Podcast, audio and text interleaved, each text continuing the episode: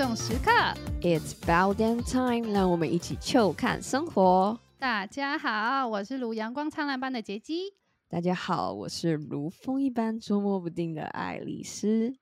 耶我们的第一集终于诞生啦！耶我们到底要搞几次啊？终于。那在今天正式开始前呢，请容我快速的介绍一下我们的频道。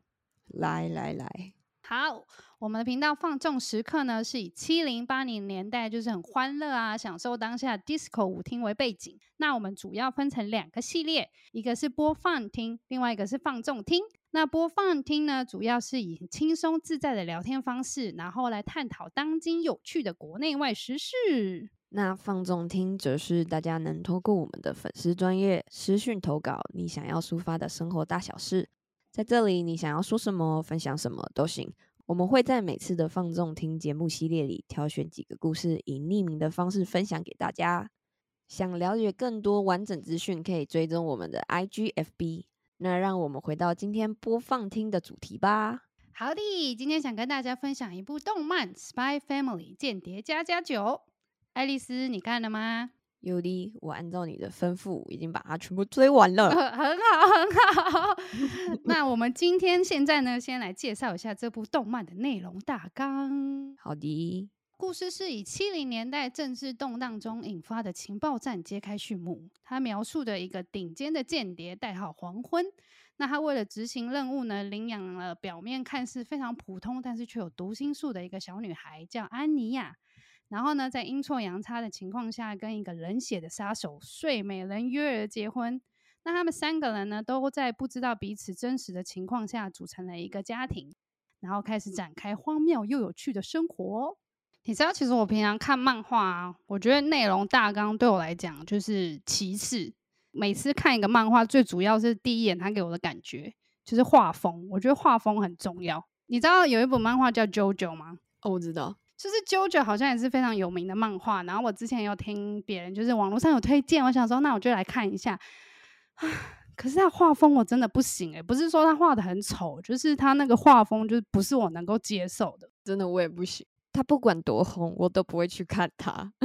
对你懂，所以我的就是这个意思。所以我就觉得，就是《Family Spy》他的画风，光第一眼就是第一部，他这个门槛就过了。然后整个画风就是很有质感，我觉得他们动画也做得很好，所以这会是我蛮喜欢这一部的其中一个原因，就是第一关过了。那再就是个性表现吧。嗯，爸爸身为一位顶尖的间谍，看起来帅气冷静，但是内心却有一颗温暖的心，尤其是组成家庭之后就更明显了。哦，对，我觉得他这部反差萌真的做的蛮好的。我觉得反差萌比较大的是妈妈，对，没错，就是他其实外表非常的呆，结果殊不知他私底下是一个冷血的杀手，这是蛮意外的。对他变身可以就是完全判若两人。判若两 对人，对，没错，判若对两人。啊，这那样大家都知道我们两个发音都不是很标准。我们是故意的，这样比较随性，好不好？哦，原来如此哦。嗯，还有就是像刚刚那个小女孩啊 小女孩阿尼亚，我觉得她名字就好可爱哦。她的日文的声音真的是很 Q 哎、对，而且我觉得她有就是读心术这个技巧，然后之后让她知道就是她爸妈在想什么时候，然后之后因为她年纪还很小，然后所做出的一些没办法理解大人的话语，然后去做的反应，我觉得非常的有趣，就是她有时候会误解，对 对对，然后误自自己在心里面想说，嗯，我要被抛弃了吗？然后的的那种自己心里面的 OS。是不是可能跟完全跟他没关系？之前那个时候，我看到他说他有读心术这个超能力，我那时候想说，哇靠，也太跳痛了吧！就是我完全没有想到这一部漫画会有一个超能力者出现在这部漫画里面，所以这应该也是反差之一吧。哦，是没错，我是觉得蛮特别的。其实一开始我都不知道这个整个故事到底是怎么发展的，我只知道他在 Netflix 上面有，就是直接上排行，就是他才上上片没多久，然后就在排行上面了，然后之后大家全部都风靡啊，然后甚至还有做很多迷因图，但是我就是一直忍，我就一直忍着，就是要等它全部就是每一集都已经播出了之后，我再一次全部看完。没错，我也喜欢这样。我最讨厌那种就是播，然后我才看个两集，然后下一集还要再等个两个礼拜那种。没错，这样很煎熬。只是就是坏处就是啊会直接日夜颠倒，看太久 就跟追剧一样。但是卡通就有一个好处，就是呃，因为它一集都大概二十几分钟，所以蛮快就看完了。韩剧啊、美剧啊，都四十分起。可是这也是个坏处啊，你就会想说啊，没关系，啊，下一集二十分钟而已，再看一集，哎、没错，然后就这样这样就这样就看完。蛮快就结束了，我是觉得 OK 啊。韩剧真的有时候不是不想看，是因为真的看下去真是不得了，真的是会到天亮那种。你卡通可能就是从晚上看，然后可能看到凌晨。啊，你如果看韩剧是晚上看，看到早上这样子。哦，对，嗯嗯嗯，真的真的，突然可以很深的体会。你不觉得他的故事就是非常的轻松吗？就是没有，我觉得没有很嗯负担呢，就是蛮一集一集看完，也不会说那种什么世界观非常的庞大啊，你要去真的要记住每一个细项，你才会真的理解说后面的故事。对，就是他没有那种前面要埋梗，然后铺陈很久，然后到后面有那种哦，原来这一切是怎么回事啊？没有，它就是很小品的一种轻松动漫。对啊，真的是看起来蛮放松的啦。嗯，那我自己还有另外一个点，就是我自己也蛮推的，就是除了它本身动漫很有趣之外，我觉得最重要是，就是它不单单只是像那种小孩子看的卡通，然后就是很这样啊，开开心心就过。它是除了有趣，然后它还充满了很满满的温馨感。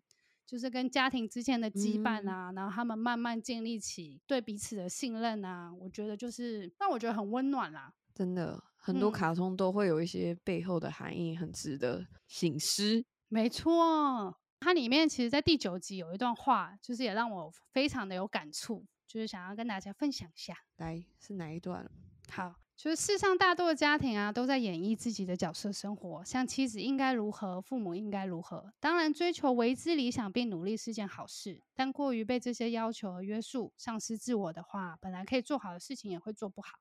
单单去扮演一种角色，也是会有疲倦的时候。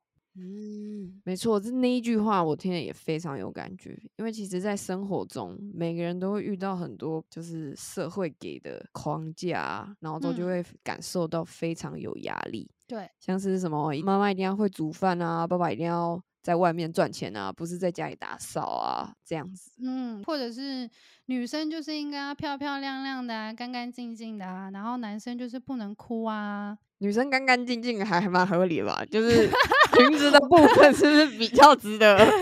我是觉得裙子啦。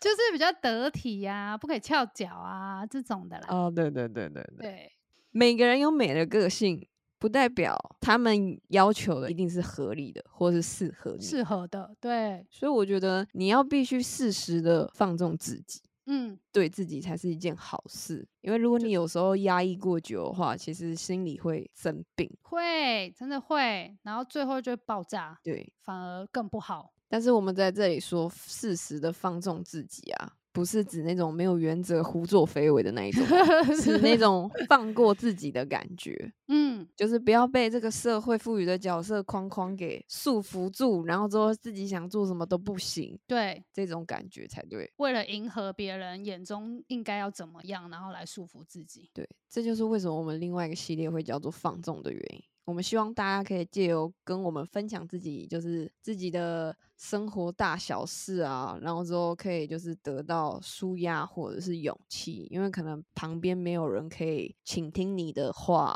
嗯，然后之后我们希望提供这个平台给大家。所以啊，其实不管你是不是在寻找放纵自己的路上，还是就是你在纠结我到底应不应该要 follow，就是大家对我的应该要怎么样，应该怎么样，就是这个当下可能会有很多压抑，然后你甚至可能会觉得有点孤单。但是我们在这边呢，我们会随时聆听你的喜怒哀乐。就是可以多跟我们聊聊，我们就是尽我们所能的做到倾听的功能，没错，然后都可以分享一下我们的经验给你。对，然后我觉得有时候听听别人的故事，然后再看看自己，也是一种很好的，就是反思啊，或者是就是舒压的方式。嗯哼，可以得到人生更多的参考的例子，然后说你可能就会有更有勇气去改变你的现况。没错，嗯哼，不是有一句话说休息是为了走更远的路吗？其实这个休息不只只是身体的休息，其实在心灵啊、精神上，我觉得也是。嗯，放过自己，放纵一下，没错，就会让自己好过一点，也是得到一种释放啊、放松啊、休息啊。希望大家能找到属于自己的放纵方式。没错。